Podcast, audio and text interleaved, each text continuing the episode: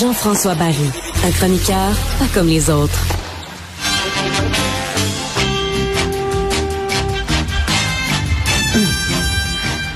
Et ça commence euh, ce soir euh, pour le Canadien. Mais avant de parler du Canadien, un petit mot. Euh, on s'en était parlé hier sur Connor Bedard. Je dois avouer que j'ai trouvé extraordinaire ce que l'arbitre a fait.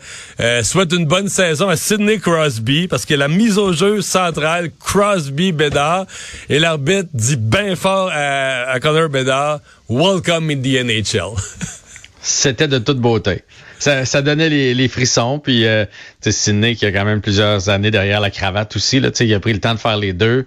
Euh, son idole de jeunesse, je un peu la passation du flambeau aussi. Là, Sidney qui a été le visage de la Ligue nationale de hockey pendant longtemps, le petit le petit dauphin qui arrive. La Ligue nationale a bien fait les choses hier. Et t'as vu le vieux routier, hein, il avait pas envie de la perdre la première mise en jeu. Hein? La mise, il l'a sorti franc, est arrivé direct sur la palette de son défenseur. D'après moi, il a cassé le face-off plus fort que moi je lance euh, au non, Connor Bedard n'aura pas gagné sa première, euh, sa première mise au jeu dans la Ligue. Par contre, il a gagné son premier match. Oui, il a gagné son premier match. Puis dans notre questionnement de est-ce qu'il pourrait maintenir un rythme d'un point par match, ben là, il est à un point en un match. Il y a une passe hier soir. Ah ouais, puis euh, écoute, euh, moi, j'ai été impressionné comment il a pu se créer de l'espace. Cinq lancés au but, je pense. Ben, 10 vers le but, 5 qui ont atteint le filet. Mais comment il vient virer en haut? Tu sais, il vient quand même près de la bleue ce qui est inhabituel pour un, joueur d'avant. Puis après ça, les gars, ils donnent. Puis après ça, il, prend son élan pour lancer. C'est son arme euh, de prédilection, son lancer. Hâte de voir parce qu'on en avait parlé ensemble hier quand même. Il s'est fait bousculer à plusieurs reprises. Les, batailles le long des rampes, souvent, souvent, il s'est retrouvé euh, à, plein ventre. Mais ça, écoute, il vient d'avoir 18 ans. Il y a 18 ans et 3 mois. Euh, tu vois qu'il n'y a pas encore sa carrure d'adulte puis tout ça, mais, mais il va être il va être très, très bon. Ça, il n'y a pas de doute. Bon, le Canadien. Tu, nous, fais tes prédictions pour la saison. On va commencer par ce soir. Parce que le Canadien, généralement, même le Canadien médiocre, ça doit faire 10 ans que le Canadien est bon dans le premier mois. Hein?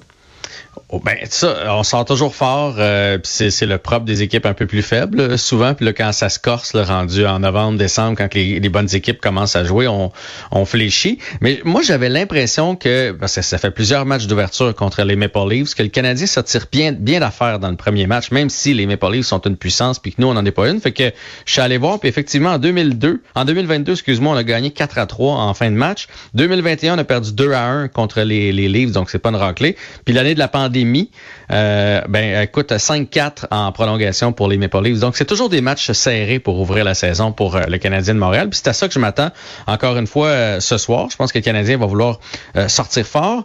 puis je suis allé voir un peu, tu sais parce qu'il y en a qui disent oh, on va s'approcher d'une place en série. On a du chemin à faire Mario.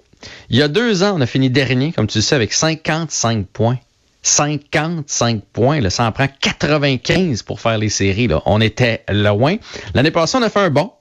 On a fini 28e avec 68 points. c'est encore loin des séries. C'est quand même un bon de 13. Puis moi, à mon avis, si on fait un autre bon de 14, mettons, ça nous donnerait 82 points pour 500 à une douzaine de points d'une place en série. Fait que, fait que tu sais, c'est comme impossible pour le Canadien de faire les, les, séries cette année, surtout dans la conférence dans laquelle on se trouve, où il y a vraiment de très, très bonnes équipes. Fait qu'on on espère un pas en avant, on espère du jeu tout, Tous les, experts, tous les experts placent le Canadien dernier ou avant-dernier de, de, de, de, la, de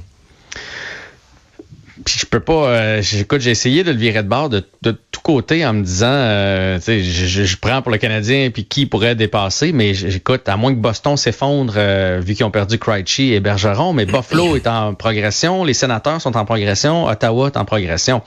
De l'autre côté de la conférence, c'est un peu moins fort. Peut-être que Flyers, Columbus, on a des chances là, mais dans notre division à nous de 8, comme l'impression ça va être tough. Ouais. Donc, euh, les questions rapides que, tout le monde se pose. Euh, qui sera... Oh, Est-ce que Caulfield peut faire le fameux 50 buts qu'on n'a pas vu à Montréal depuis Stéphane Richer?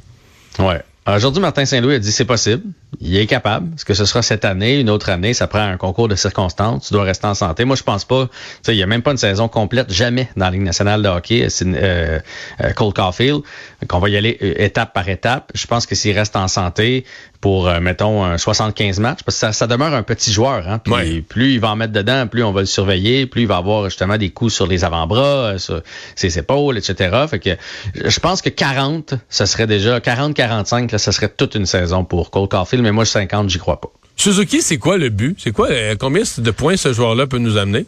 Écoute, euh, tout le monde parle d'un point par match. Euh, Donc 82, mettons? Euh, ouais, Suzuki lui-même a dit que c'était ce qu'il visait. Reste qu'il l'a pas fait à date. Là. Sa, meilleure, meilleure saison, c'est l'année passée à 66. Et Lui aussi, ça serait tout un bon. sais, moi, je pense qu'il peut aller chercher 75. Puis là, rendu à 75, on peut dire que c'est pratiquement un gars d'un point par match. Là.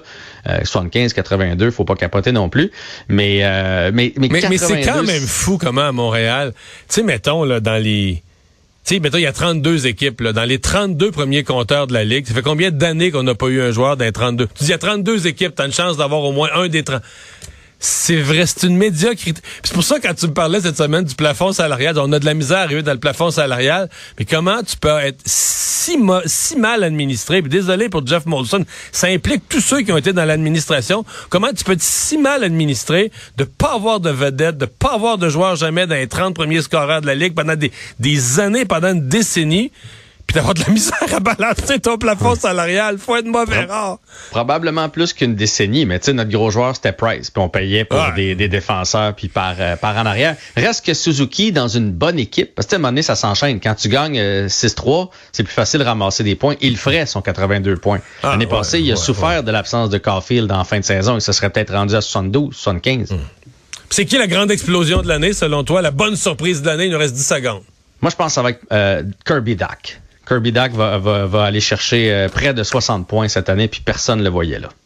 Je suis d'accord avec toi. Hey, salut, on regarde ça ce soir. Bye. Salut.